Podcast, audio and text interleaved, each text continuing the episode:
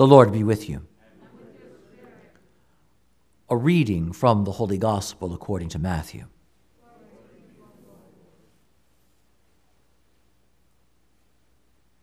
This is how the birth of Jesus Christ came about. When his mother Mary was betrothed to Joseph, but before they lived together, she was found with child through the Holy Spirit. Joseph, her husband, since he was a righteous man, yet unwilling to expose her to shame, decided to divorce her quietly. Such was his intention when, behold, the angel of the Lord appeared to him in a dream and said, Joseph, son of David, do not be afraid to take Mary, your wife, into your home. For it is through the Holy Spirit that this child has been conceived in her. And she will bear a son, and you are to name him Jesus, because he will save his people from their sins. All this took place to fulfill what the Lord had said through the prophet Behold, the virgin shall be with child and bear a son, and they shall name him Emmanuel, which means God is with us. When Joseph awoke, he did as the angel of the Lord had commanded him, and took his wife into his home. He had no relations with her until she bore a son, and he named him Jesus. The Gospel of the Lord.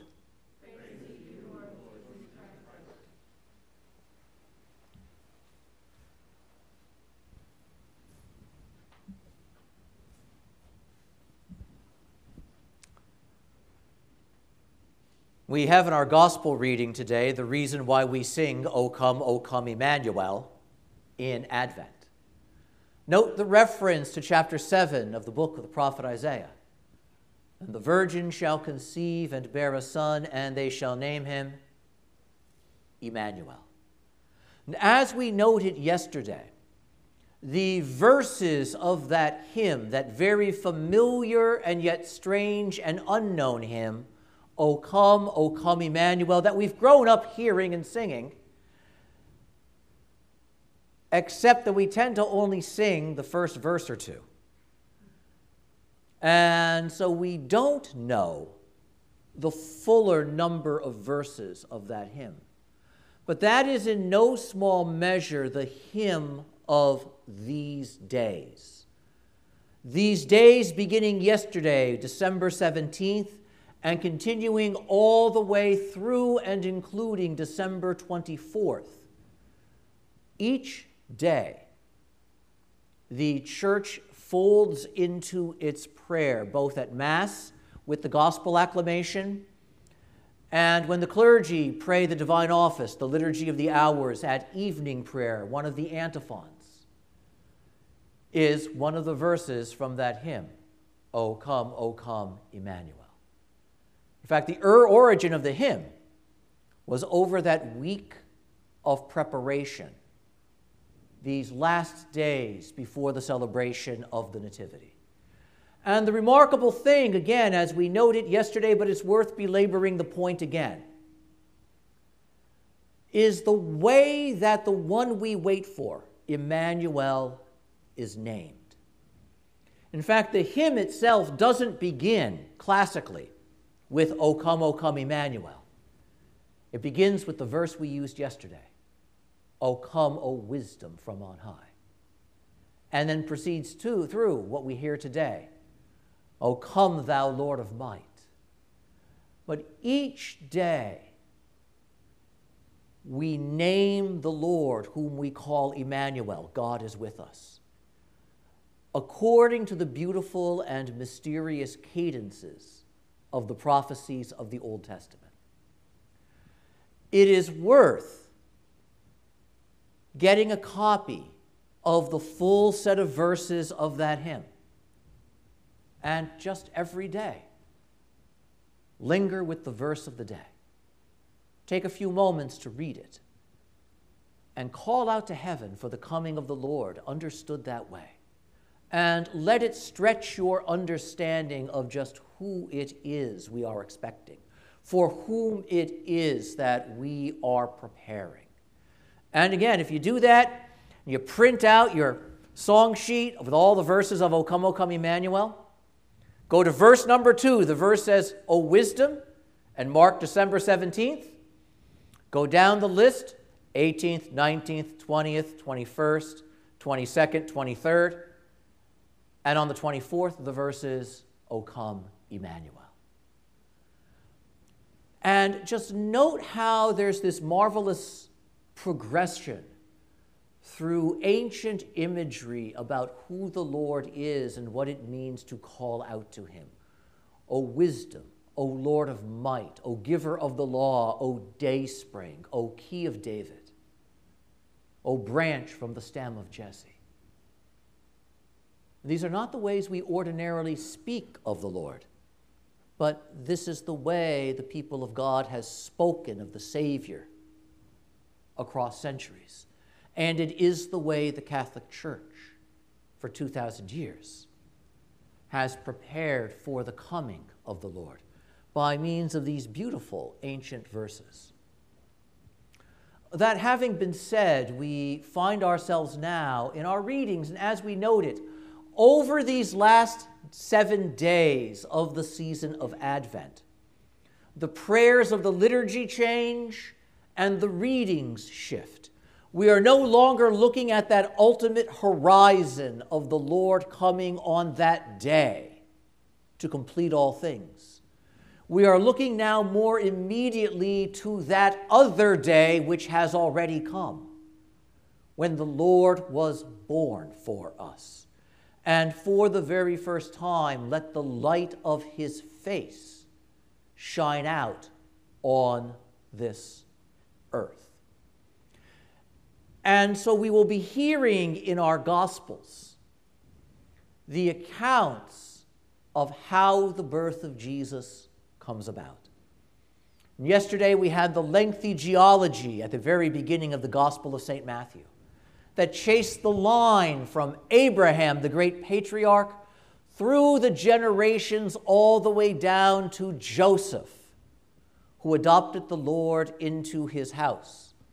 And now today we continue that by zeroing in on Joseph, who was beautifully described yesterday in this lengthy list of the generations. Abraham was the father of Isaac, who was the father of Jacob, etc., etc., etc. All the way down to another Jacob, who is the father of Joseph, who is not identified as the father of Jesus but as the husband of Mary. This is the great and original title of Joseph. It is Joseph, husband, Joseph, spouse of the Holy Virgin Mary.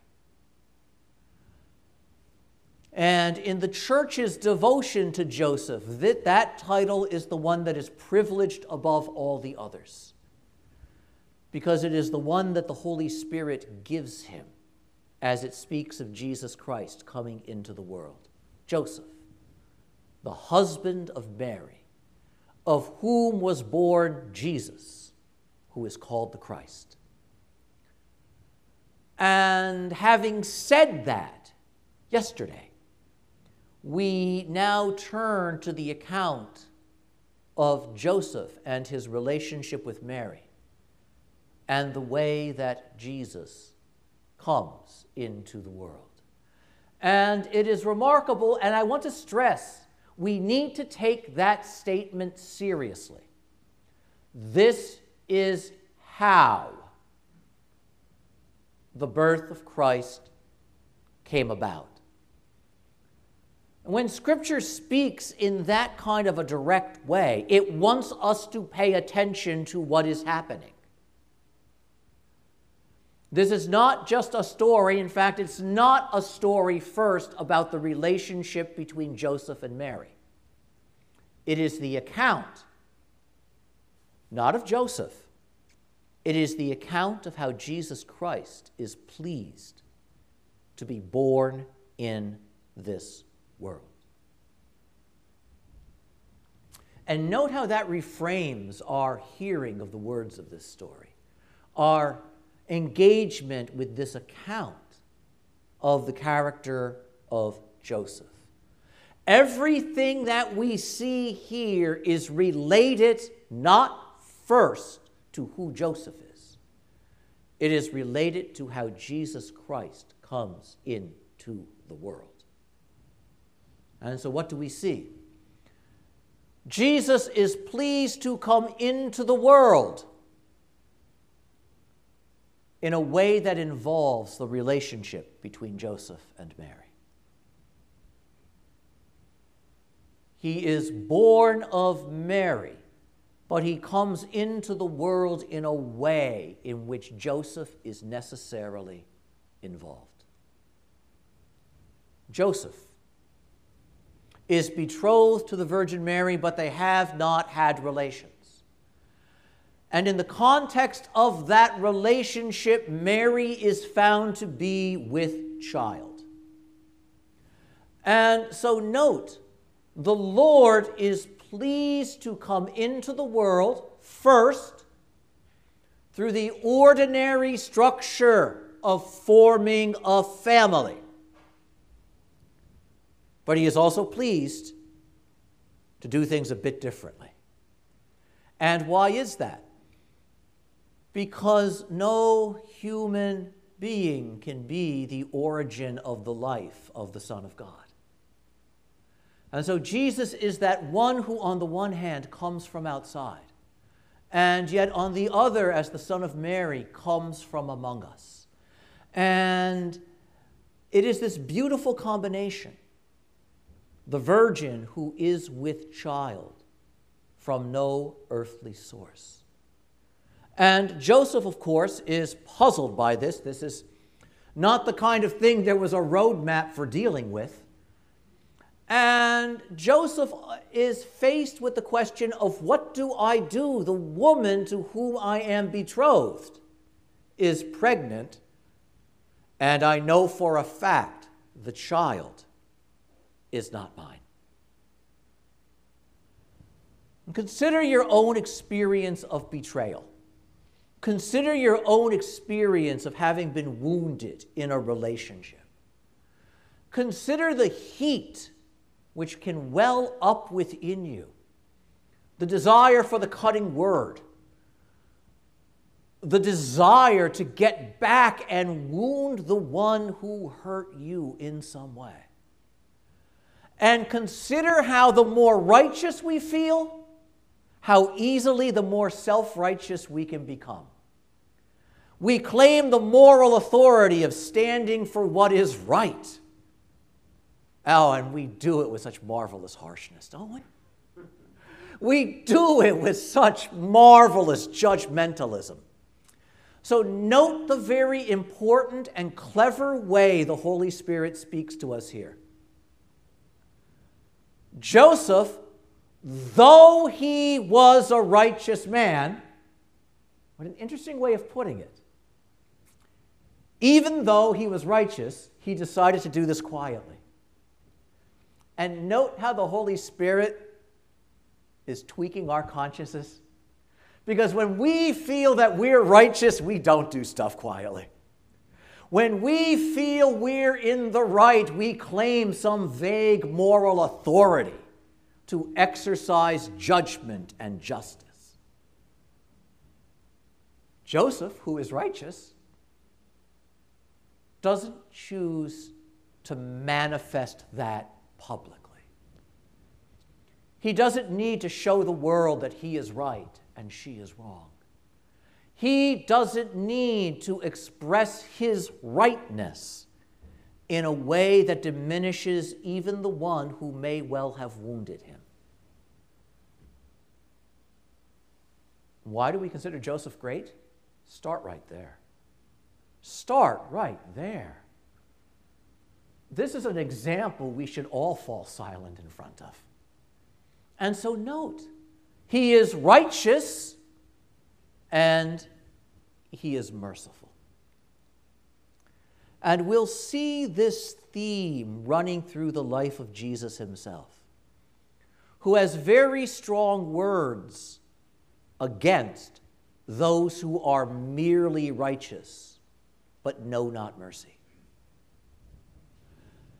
And so here it is not enough for Joseph to be in the right and to want what he is due. The issue is what is the best way to treat this person?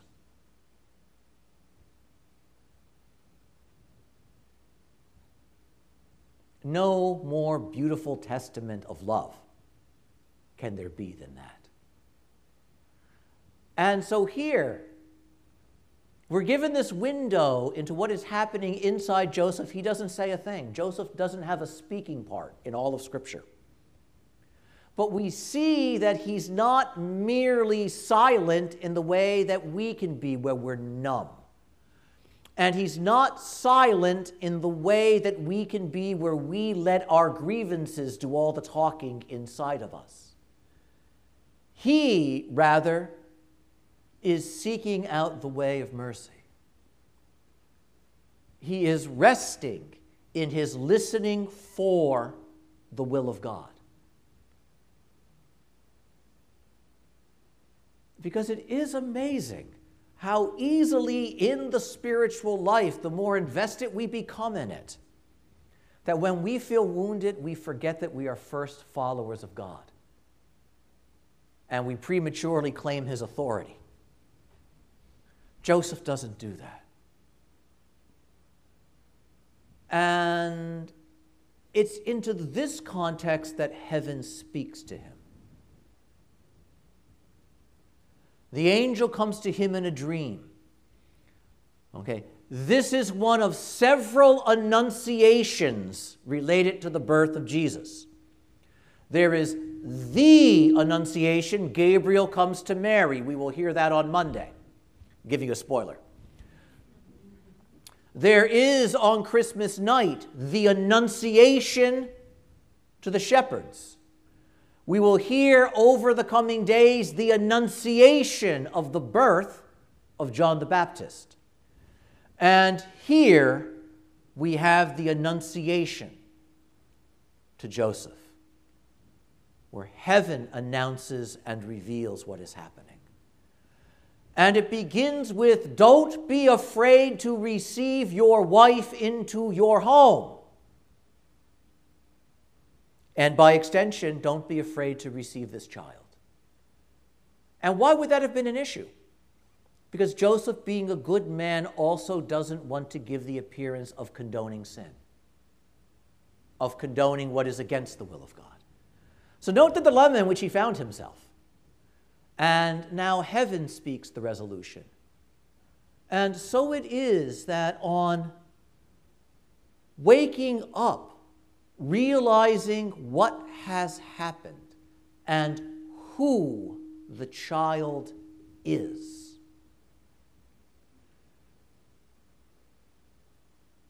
He opens his door. And note, how does he open the door to Jesus? By opening it to Mary.